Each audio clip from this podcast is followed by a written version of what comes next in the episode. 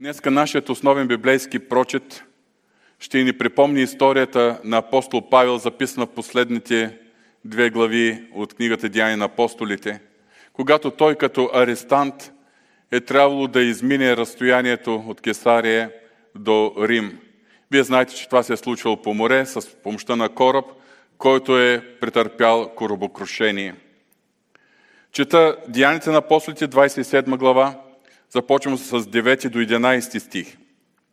Но след като беше минало много време и плаването беше опасно, защото и постът беше минал, Павел ги съветваше, като им казваше, Господа, виждам, че плаването ще бъде придружено с повреда и големи щети, не само на товара и на кораба, но и на живота ни. Но стотникът се доверяваше повече на кормчията и на стопанина на кораба, отколкото на думите на Павел. Продължаваме от 20 стих. И понеже в продължение на много дни не се виждаше нито слънце, нито звезди и силната буря напираше, той изчезна вече всяка надежда да бъдем спасени. А след дълго гладуване Павел застана между тях и каза, Господа, трябваше да ми слушате, да не вдигаме котва открит, за да не ни постигне тази повреда и щети. Но и сега ви съветвам да сте бодри, защото нито една душа от вас няма да се изгуби, а само корабът защото ангел от Бога, на когото аз принадлежа и на когото служа, застана до мен тази нощ и каза, не бой се, Павле, ти трябва да застанеш пред Цезаря и ето Бог ти подаря, подари всички, които плават с тебе. Затова, Господа, бъдете бодри, защото вярвам в Бога, че ще бъде така, както ми беше казано. Боже святи, ние те молим Ти да прибавиш Твоето помазание – върху думите на Твоето Слово, върху нашите размишления, върху думите, които има да изрека. Господи, моля Те Словото Ти да бъде силно, назидателно, изграждащо ни. Отваряме сърцата си, Господи, и сме готови да приемаме от Тебе. В името на Исус. Амин. Може да съемете местата си.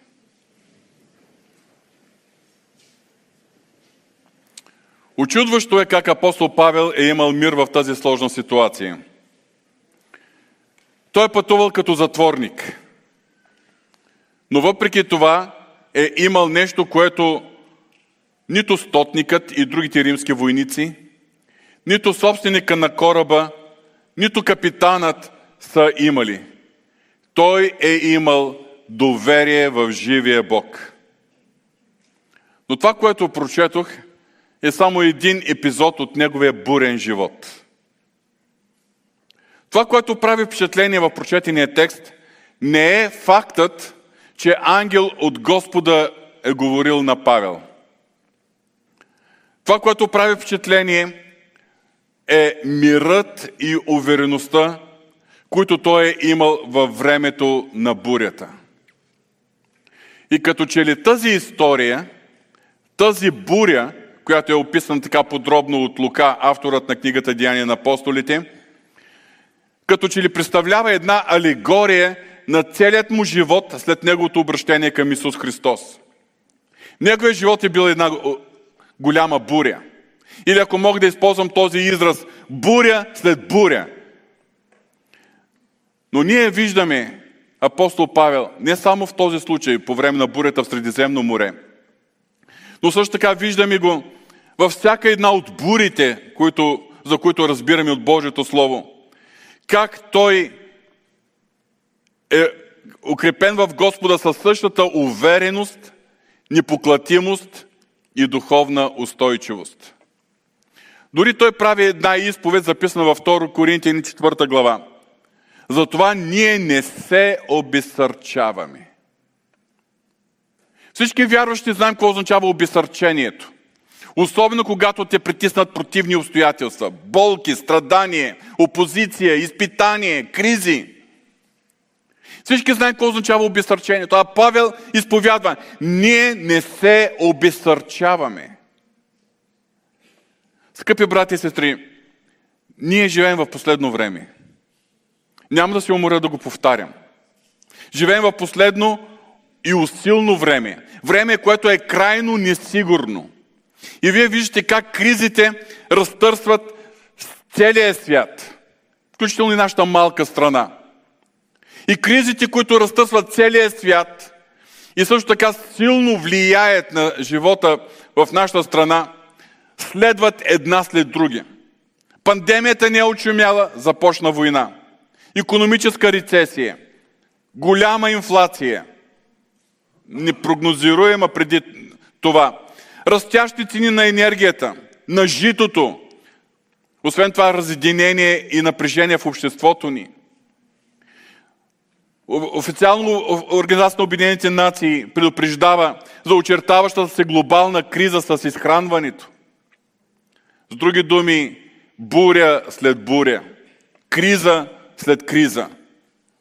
Скъпи брати и сестри, можем ли и ние като апостол Павел да кажем, ние не се обесърчаваме? Можем ли и ние да имаме мир и увереност, независимо през какво преминаваме? Коя е тайната на тази непоклатимост и духовна устойчивост на апостол Павел? Можем ли да се вгледаме в неговия пример, за да можем да бъдем и ние мотивирани да последваме неговия пример, неговата вяра, за да можем и ние да бъдем подготвени и за още по-големи предизвикателства, които е много вероятно да срещнем съвсем скоро. Търсейки отговор на тези въпроси, днес отново ще се вгледаме в живота на апостол Павел. Обикновено ние се получаваме от неговите послания, където той разкрива основните истини. Истините, оставени от Исус Христос, които той е приел по откровение и след това той ги проповядва и получава по всички църкви, включително чрез посланията си. Ние изграждаме своята вяра, своята доктрина до много голяма степен точно от писанията на апостол Павел. Също така ние изучаваме неговите съвети за практичен християнски живот, как на, в нашето ежедневие да бъдем християни, как да се отнасяме един към друг, как да посрещаме трудности предизвикателствата – от неговите послания също така много научаваме за принципите, върху които трябва да бъде изградена църквата и вътрешния живот на всяка местна църква, за взаимоотношенията между вярващите. Но днес ние ще го видим в едни реални ситуа... житейски ситуации, в които книгата Дяни на апостолите само загатва и в някои от своите послания той съвсем малко споменава – ние нямаме пълна картина на неговия живот. Но както ви казах, имаме достатъчно информация, за да знаем, че целият му живот от обращението му до Христос, към Христос до края, който е описан, който е свързан с второ послание на апостол, второто послание към Тимотей, до края неговия живот е бил буря след буря. Ние го познаваме през всичко като апостол – като учител. Днес ще го видим като християнин. Как той е преминавал през тези кризи, през тези борби и конфликти и въпреки това оставил устойчив и стабилен. За тази цел ще си припомним някои от конфликтите, които той е преживявал. Някои от проблемите, за които по- малко повече или по-малко е загатнато в свещеното писание. И затова темата на днешните ни размишления е мир във време на буря. Мир във време на буря. Лесно е да говорим за мир, когато всичко е мирно и спокойно. Но да имаш мир, кога си насред бурята, това е вече признак на духовна зрялост и на духовно мъжество. И така, конфликтите, с които се е изправил апостол Павел. Първият конфликт Бих посочил, това е неговото юдейско минало. Нека да си припомним, че преди срещата му с Исус Христос, апостол Павел сам изповядва в Филипяните 3 глава, че е бил фарисей. Той е бил ревностен служител на Бога според виделината си от старозаветния юдеизъм. Както той пише, по правдата, която е от закона, непорочен – поради своята ревност той е бил гонител на Христовата църква. Сам той изповядва в една своя защитна реч, Деяните 22 глава, като казва, гоних до смърт последователите на това учение. Вързвах и предавах на затвор мъже и жени от ревност за Бога според виделината на старозаветния юдеизъм. Обаче какво се е случило с него, когато е срещнал Исус Христос? Вие знаете историята на път за Дамаск, на път за още едно место, където той се е канил да арестува последователите на Христовото учение. Тогава, когато той е срещнал Исус Христос по пътя за Дамаск, той е трябвало да разбере, че неговата фарисейска правда няма никаква стойност пред Бога. Тогава той е познал Исус Христос. Тогава Христос го е призовал да му служи.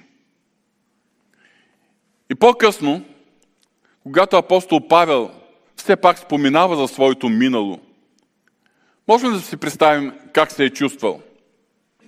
Дали не се е чувствал застрамен, или безполезен, или комплексиран. И днес има толкова много вярващи, които се срамуват от своето минало.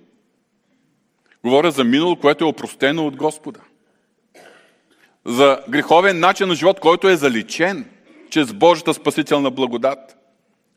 Хората са преминали през покаянието, повярвали са в Исус Христос, живеят един нов живот. Те са нови създания в Исус Христос. Обаче имаме един неприятел, един клеветник, който винаги намира начин да ни припомни какво сме били. Винаги може да ни прошепне, не помниш ли какъв беше преди да влезеш в църквата? И когато стане въпрос да свършим нещо за Господа или да имаме дразновение пред Господа, той е готов винаги в съзнанието ни да каже, ти ли бе? И аз се припомни какво представляваш. И не само нашият ни приятел, но за съжаление има и вярващи, които помнят и които ни пропускат случай да ни напомнят за нашето греховно минало. Греховното минало на някои хора, като са преживяли Божията спасителна и трансформираща благодат, може да се превърне пречка на други вярващи да, да ги приемат. Нека се припомним, че и апостол Павел не е бил лесно прият традициите на апостолите. Трябвало да мине време, трябвало да има препоръката на Върнава, трябвало да, е, да бъде изпитан, трябва да, да се види плода на неговия живот, на неговото служение. И чак тогава те са подали ръка за общение. Ние вярващи понякога сме много мнителни, особено вярващи, които са вързани така повече в легализъм, в външна религиозност, в законничество. Аз се спомням преди време, бях в една друга страна – Бях отседнал в едно възрастно семейство и възрастният брат ме е, водеше в някои църкви. И в една от тези църкви имаше гостуващ млад човек, който даваше свое, даде своето свидетелство. Той е бил роб на пороците и зависимостите. Той е бил свързан с мафията в своята страна. Той е разпространявал наркотици, и фактически е бил свързан с тази мафия, която се грижи да, да привозват, да снабдяват в големи количества. Там, където се кръстосват големи пари, високо ниво на престъпност и обвързаност, от която обикновено излизане няма. И когато този брат е срещнал Исус Христос, той е лежал и в затвора – когато е срещнал Исус Христос, животът му е бил коренно променен. Сега е благовестител. Сега е проповедник на благовестието. Изцяло променен живот. И аз бях много възхитен от свидетелство, защото той разказваше много подробности, от които ми настръхваха косите. Но виждах неговото лице, неговото изражение и радостта, която има в Исус Христос. И се прибрахме в, в дома, в който е, бях приютен. И възрастният брат, споделян своята съпруга и казва, е, един младок, вика, трябваше да, да учи нас, старите вярващи. С едно пренебрежение. До вчера бил в света, сега има амвон да проповядва и да, и да ни получава. И аз бях стъписан, вместо да има радост от това, което Бог е извършил. Скъпи брати и сестри, много често ние вярващи сме такива. Гледаме на човека и сме готови да посочим миналото. Това е прием на Сатана. Той е клеветникът.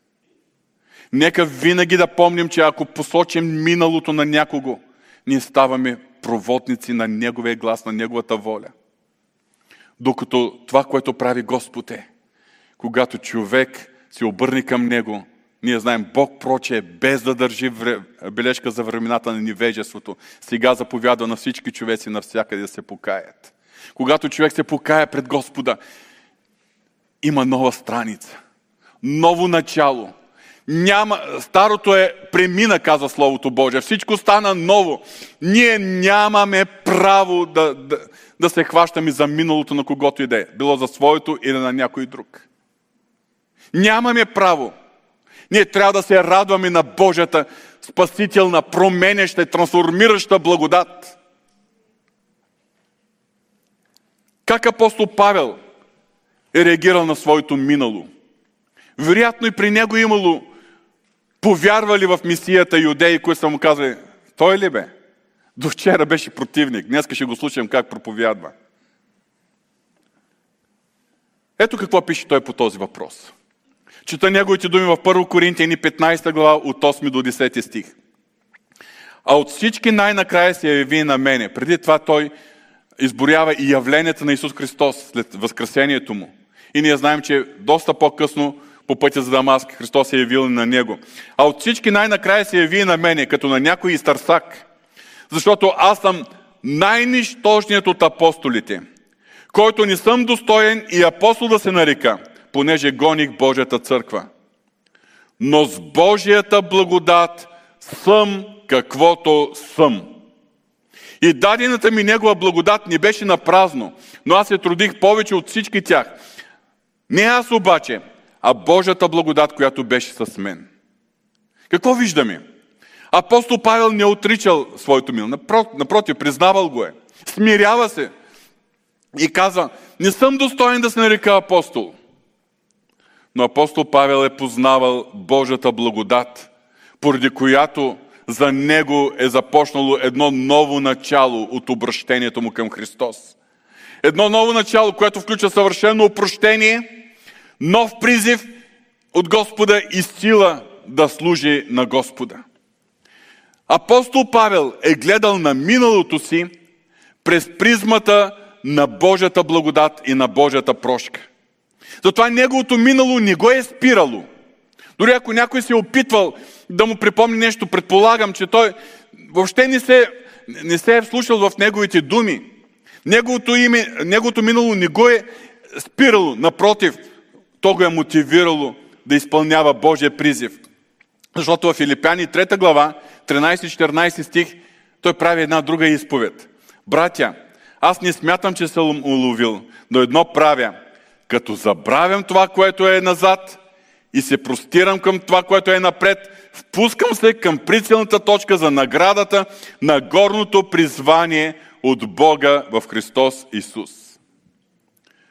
Апостол Павел е осъзнавал, че има призив.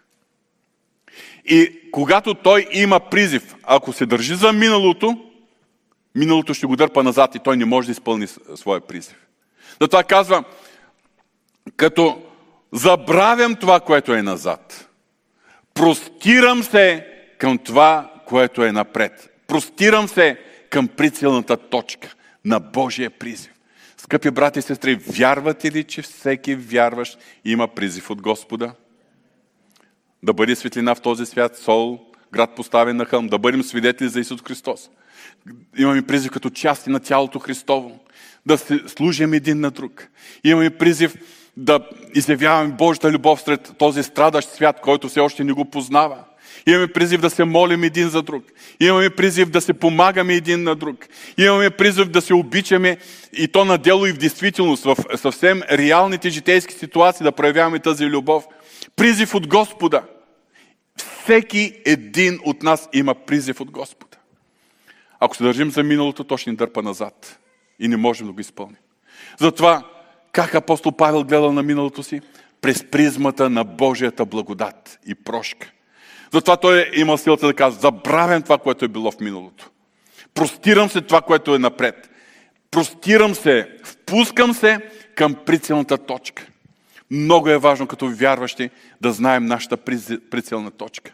Да познаваме Божия призив. Това, което Бог очаква от нас. Това, тази задача, която Той ни е поставил. Да не бъдем животът ни фокусиран върху земните неща. Дори да не бъде животът ни фокусиран върху нашите лични нужди. Да, нуждите не са нещо маловажно. Ние ще се молим, ще се подкрепяме един друг, ще възлагаме нуждите си на Господа. Но нашата прицелна точка, нашето, нашия стремеж, нашите сърца да бъдат напълно фокусирани върху призива, върху прицелната точка, която имаме от Господа. Втори конфликт, който е преживявал апостол Павел, е свързан с неговото мисионерско служение, т.е. с неговата прицелна точка. Той осъзнавал, че има призив, има прицелна точка, към която да се, да се стреми. И не е допускал нищо друго да го отклони от тази прицелна точка. Нека си припомним част от неговото служение. Ние знаем от книгата Идея на апостол, че той е имал три мисионерски пътувания. И накрая четвъртото е пътуването до Рим вече като арестант. След това той е имал също още дейност и пътувания, които не са описани в свещените писания. За някои от тях знаем от останали исторически документи от ранната църква. Но първото мисионерско пътуване на апостол Павел било заедно с Варнава. И то не е било безпроблемно. Те били гонени от юдеите, от своите сънародници. Били гонени в Кипър, в Икония, в Листра. Дори в Листра апостол Павел е бил пребит до смърт и са го извлекли, мислейки, че вече е мъртъв. Просто са извлекли тялото му там. Не е било безпроблемно първото мисионерско пътуване. След това е последвало второто мисионерско пътуване, което е било свързано с началото на неговото благовестие на европейска земя. Вие си спомняте как с съновидение Господ го е показал посоката, в която да поемат. Как видял един македонец, който казал, ела в Македония и ни помогни. И ние четем в Деянията 16 глава 10 стих, автора на книгата Лука, който вече е бил част от екипа на апостол Павел, пише следното, като видя видението, веднага потърсихме случай да отидем в Македония, като дойдохме до заключение, че Бог ни призовава да проповядваме благовестието на тях. И нормално е да се очаква, че ако Господ ги е призовавал, Той ще отваря вратите, Той ще подрежда обстоятелствата, Той ще подготвя сърцата. И наистина, там, пристигайки в Филипи, първият успех е бил спечелването на една жена на име Лидия за Господа, за благовестието. Оттам основаването на църквата в Филипи. Обаче, какво се е случило нататък? Там, започвайки благовестието, според водителството от Бога, апостол Павел е бил затворен заедно с сила в затвора в Филипи. Вие знаете историята. След това е изгонен от Солун и след изгонването му е започнал гонение и на младата Солунска църква. След това е отишъл в Берия и е бил след време изгонен и от Берия. И отишъл в Атина. Там философите в Атина не приели благовестието му. Проявили някакъв интерес, но не е имало истинско приемане. После той е заминал в Коринт, основал църква в Коринт. Но след време, точно от юдеите, от своите сънародници, той е бил отхвърлен и отново прогонен. Забележете, апостол Павел следва водителство от Бога. И следвайки водителство от Бога, навсякъде, където отива, среща съпротива, среща гонение, среща отхвърляне. Как се е чувствал апостол Павел според вас? Обесърчен? Оплашен? Или самотен? Или с чувство за поражение? Може би не успях да разпозная Божието водителство. Може би сбърках. Как се чувствал апостол Павел, когато е трябвало да бяга от място на място, като не успял, като неудачник? Нека да прочетем някои негови думи, които той е записал в първо послание към Солунци. Първото послание към Солунците е, записано град, е писано в град Коринт.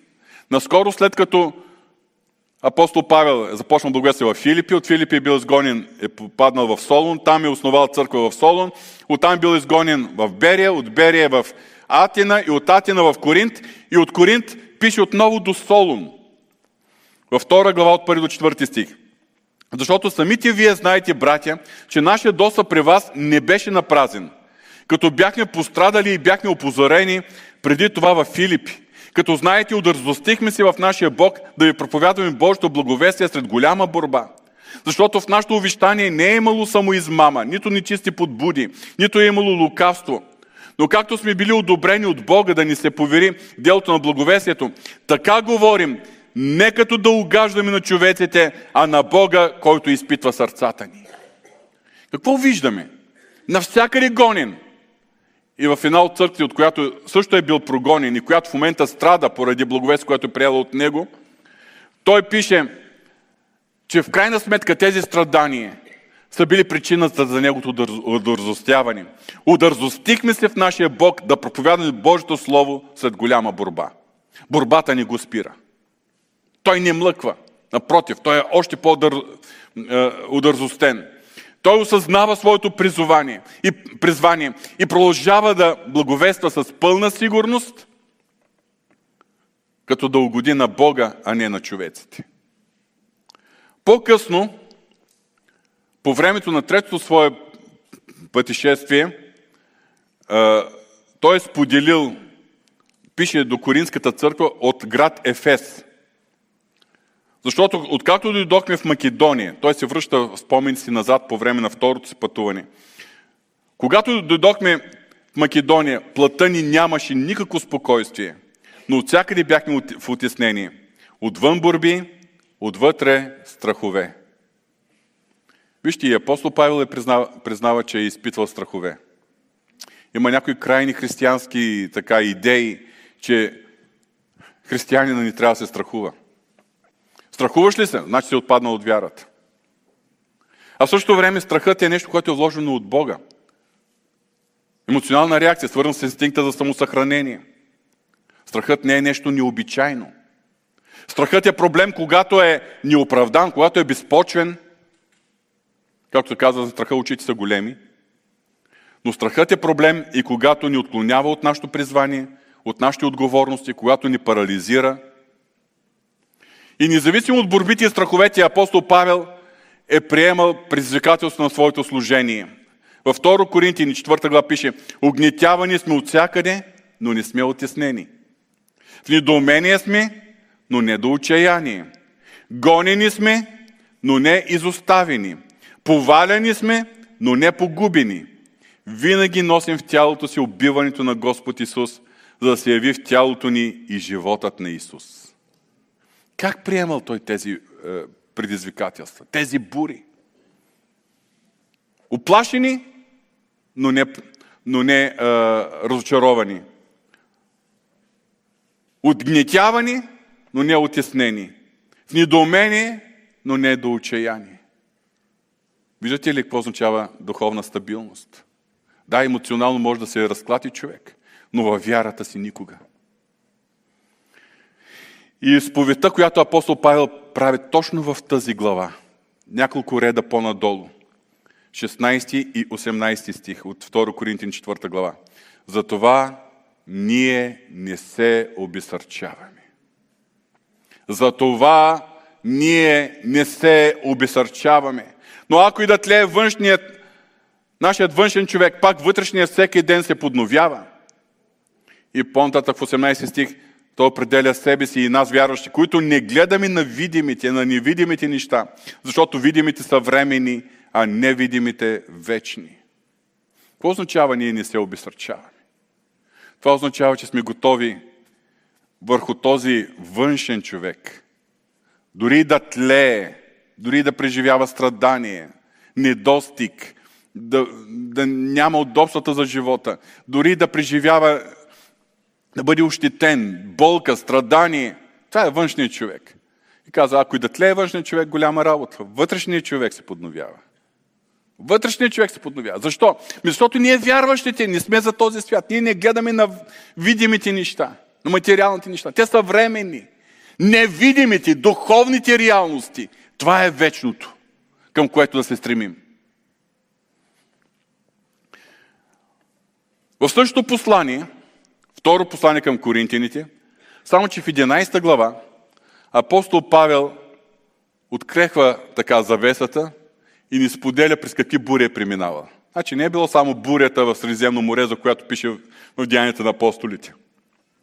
От 23 до 27 стих. Бил съм в повече трудове още повече в тъмници, безброй бичуване, много пъти на смърт. Пет пъти юдеите ми удариха по 40 удара без един. Три пъти бях бит с тояги. Веднъж ме биха с камъни. Три пъти съм претърпял коробокрушение. Една нощ и един ден съм бил сред морските дълбочини. Той го пише, въпреки че не знаем кога и как се е случило. Много пъти съм бил в пътешествие, в опасност от реки, в опасност от разбойници, в опасност от съотечественици, в опасност от езичници, в опасност в град, в опасност в пустиня, в опасност по море, в опасност между лъжебратя, в труд и мъка, много пъти в неспане, в глад, в жажда, много пъти в неядене, в студ, в голота. И като ги изборява тези неща, представете че се стоварят те върху някой от нас. И ще кажем, Господи, до кога? А той прибавя, ако трябва да се хваля, ще се похваля с това, което се отнася до немощта ми. Радва се. Хваля се, за, хваля се за това, което се отнася до немощта му. И в следващата глава, когато е получил това откровение, в отговор на молитва се затръна в плата. Откровението от Господа, достатъчно ти е моята благодат. Защото силата ми в него се проявява съвършенно.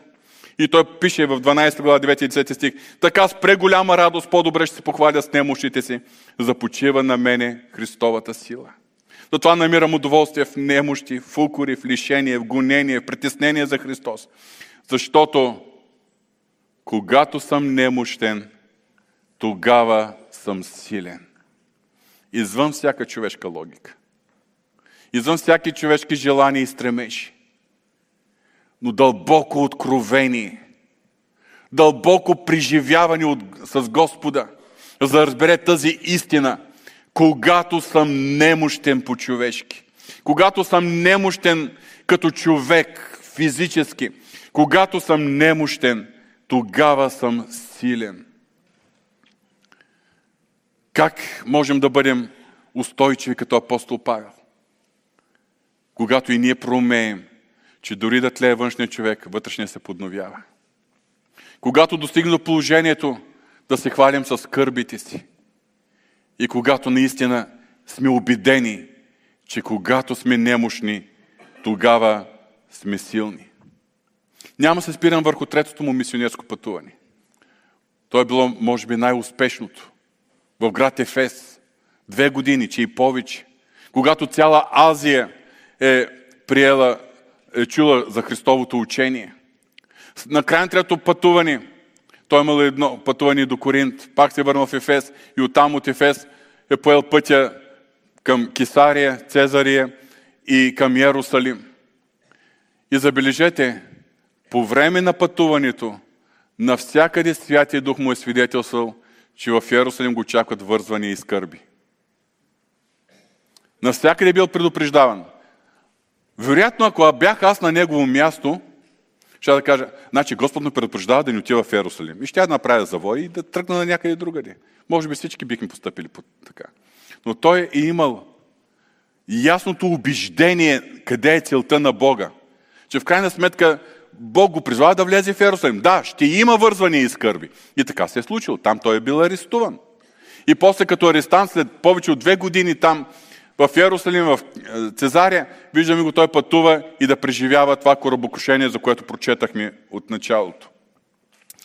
Така че апостол Павел има такова отношение към Бога и към всичко, през което преминава, че нищо от това, през което той преживява, не е могло да го спре от неговата прицелна точка. Забележете, когато човек има разбиране за призива, когато той има ясно откровение за прицелната точка, поставена от Господа. Тогава нуждите и проблемите не могат да го спрат. Когато се фокусираме върху нуждите и проблемите, тогава сме спряни да, да ни преследваме прицелната точка. Но когато фокусът ни е прицелната точка, нуждите и проблемите, да, те минават. Възлагаме ги на Господа, преживяваме нещо. В даден момент казваме, ако и да тлее външния човек, вътрешния всеки ден се подновява. И просто продължаваме нататък. Господ снабдява някои от нуждите ни. Други нужди Той благоволява да преминем чрез Неговата благодат. Различни ситуации. Но когато фокусът ни са нуждите, ние губим прицелната точка пред себе си. Но когато погледът ни е в прицелната точка, нуждите ни не могат да ни спрат. Ние продължаваме нататък. И това е една, едно от условията за успешно, успешен християнски живот, независимо от какви нужди и какви проблеми срещаме в, по своя път. Нека да говорим за един трети конфликт, който преживял апостол Павел. Той е бил свързан с неговите най-близки хора, с неговите съработници, с неговите последователи, с някои от основаните от него църкви. Всеки човек желая да, да срещне одобрението на хората. И трябва да признае, че това се отнася за духовните служители, като апостол Павел, като всеки, който служи на Господа. Всеки се нуждае да, да посрещне одобрението на хората, нуждае се от насърчение, нуждае се от признанието за своя труд. Но нека да погледнем какво, през какво е преминал апостол Павел. Марк, младия Марк, го е напуснал през първото мисионерско пътуване. След това се е развил с Варнава. После други християнски водачи оспорвали неговото апостолство в Коринт. И той е трябвало да доказва, за да могат не да се наложи като апостол, това не е било борба за територия, а за да могат вярващи да приемат неговите съвети, защото съвети на другите са били пагубни за Коринската църква. В края на своето служение, в първо Тимотеево послание разбираме, че той е бил оставен от един от своите съработници на име Демас. Демас ме остави като обик на сегашния свят. И най-накрая апостол Павел бил отново арестуван. За втори път съден от императорския съд в Рим. Първият път е бил оправдан, но втория път е завършил, е, съдът е произнесъл неговата смъртна присъда. И така, какво разбираме ние, особено от второто послание към Тимотей? Това е последното писмо, което той е написал. Първото, което разбираме, че той е бил съден от Римския съд като криминален престъпник. Какъв престъпник е? Апостол Павел пише на Тимотей, помнил Исус Христос от Давидовото потомство, който възкръсна от мъртвите според моето благовестие, за което страдам дори до окови като злодей, но Божието Слово не се върсва. Страдам като злодей, но по какъв повод го изповядва апостол Павел? Като оплакване? О, Тимотей, ма да знаеш, да знаеш какво страдание, как страдам като злодей. Не, той му каза, помни Исус Христос от Давидовото потомство, който възкръсна от мъртвите според моето благовестие. И заради това благовестие аз страдам като злодей. Просто така го спомина, подминава го. Друго нещо, което разбираме, което вероятно причинило много болка на апостол Павел. Първа глава 15 стих. Ти знаеш, че всички, които са в Азия, се отвърнаха от мене от които са Фигел и Ермоген. Всички в Азия. Както казах, там в Азия, с център Ефес, е била най-успешното му мисионерско пътуване. Повече от две години. Всички в Азия са чули за Христовото благовестие. Явно, че той очаквал някаква подкрепа от вярващите, от водачите в църквата в Азия. Според някои има предположение, че в императорския съд в Рим е изисквал свидетели, за да покажа, че той, наистина, благовестието му е, е не е свързано с някаква друга религия, нали, която е забранена в Римската империя. Просто те са очаквали някаква подкрепа. Той е очаквал някаква подкрепа. Но точно в Азия, от Азия, той пише, всички, които са в Азия, се отвърнаха от мене. Най-много, най-голямо ти благословение. Прочетете в Деянието на апостолите 19 глава, какви чудеса, какво мощно служение е имал в, в Азия, в Ефес. Всички, които са в Азия, се отвърнаха от мене. Да, плода на неговото благовестие. Между които са Фигел и Ермоген. Много е вероятно Фигел, Фигел и Ермоген да са били точно тези християнски лидери, които са се издигнали чрез неговото служение, които са се издигнали след неговото напускане. Вероятно те са били привлечени като свидетели в императорския съд, защото апостол Павел ги споменава. Иначе не би имало повод да ги спомене. И не само това, но и на съдебното дело, не само тези, които са в никой не го е подкрепил. В 4 глава 16 стих той пише, при първата ми защита никой не взе моята страна, а всички ми оставиха. Дано не им се вмени това за грях. Всички ми, ми оставиха. Как мислите се чувства един човек, който е положил живота си? Толкова години десетилетия в делото на благовестие. Преживял е всичко това. Толкова е пожертвал, толкова сърце е дал, толкова много за спечелването на всяка душа, за издигането на всеки дякон и презвитер. И накрая да заключим, при първата ми защита никой не взе моята страна, а всички ми оставих. Нещо повече.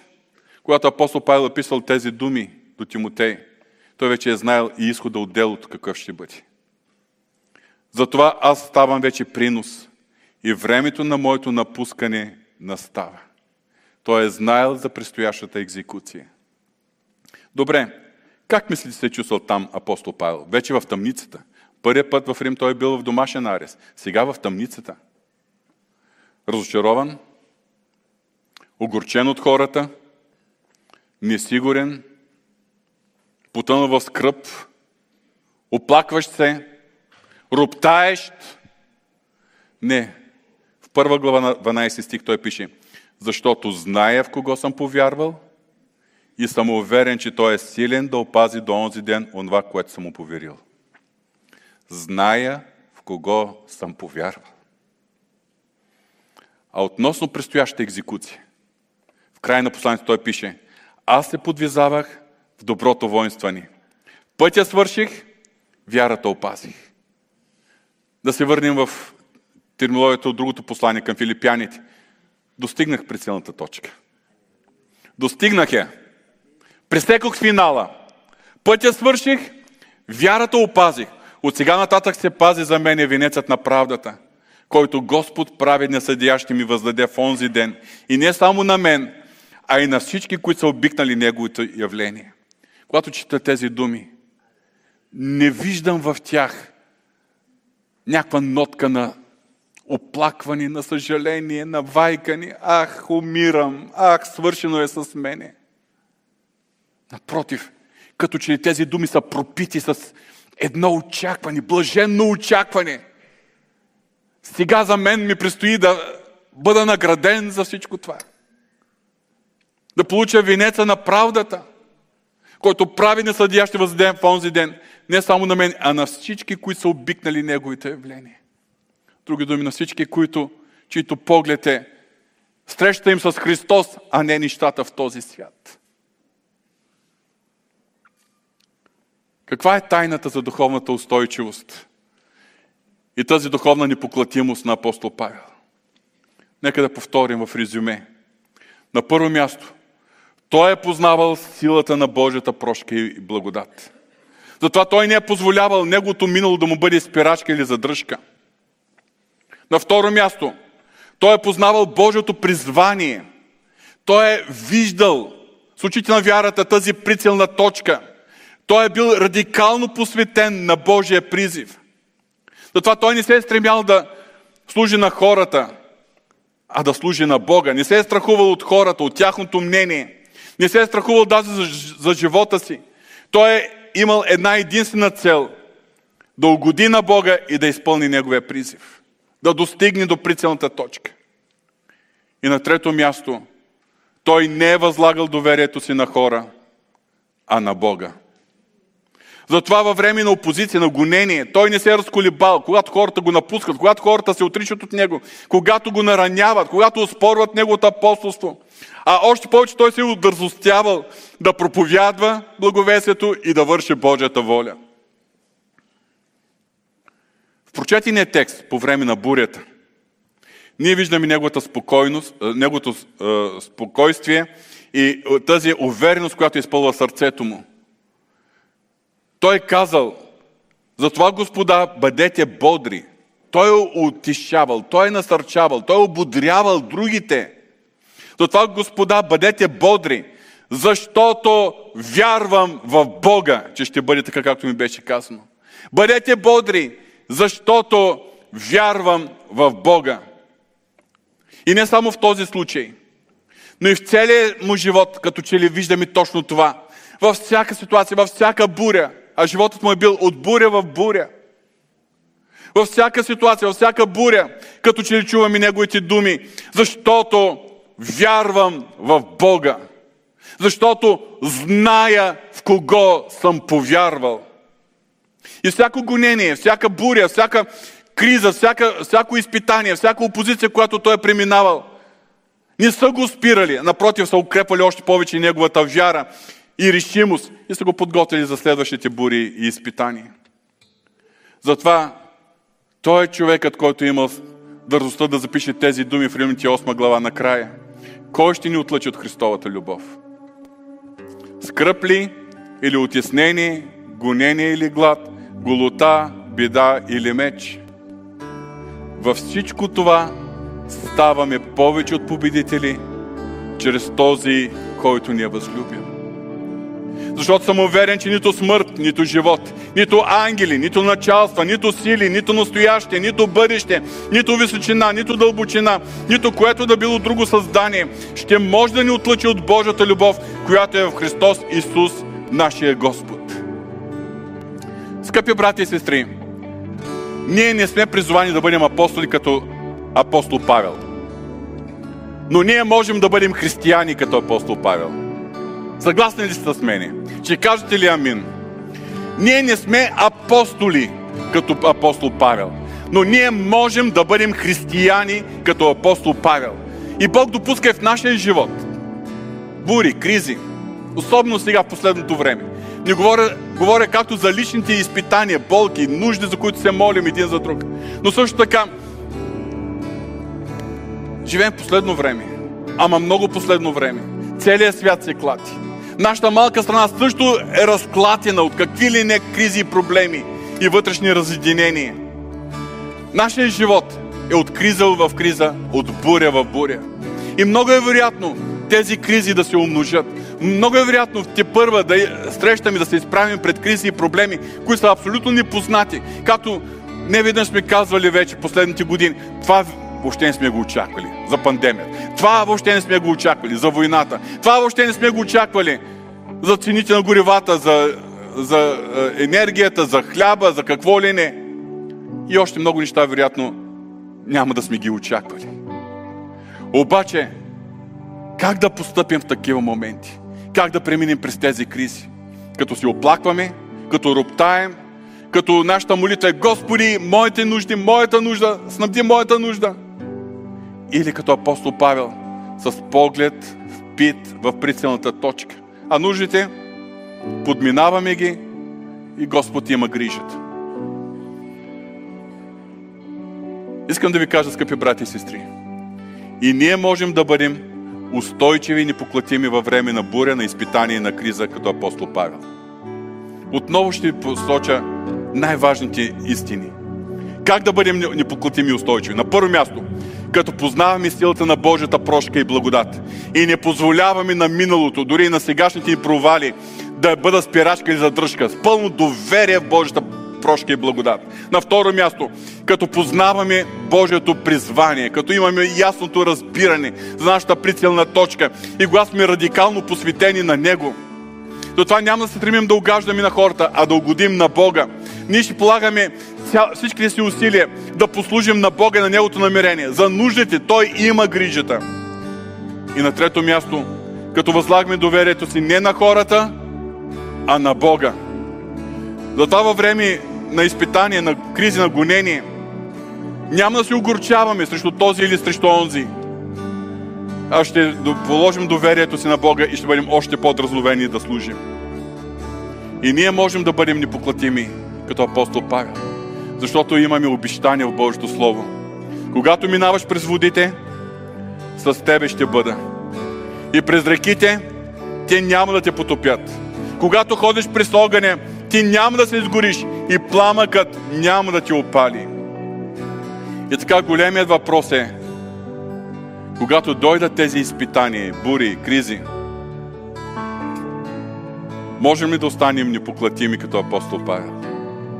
Да имаме Неговото отношение, посвещение и Неговото доверие в Господа. Нека да се изправим.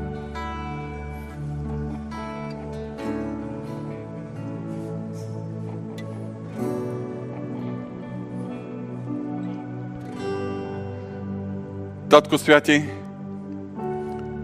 нашето бъдеще е скрито в Тебе.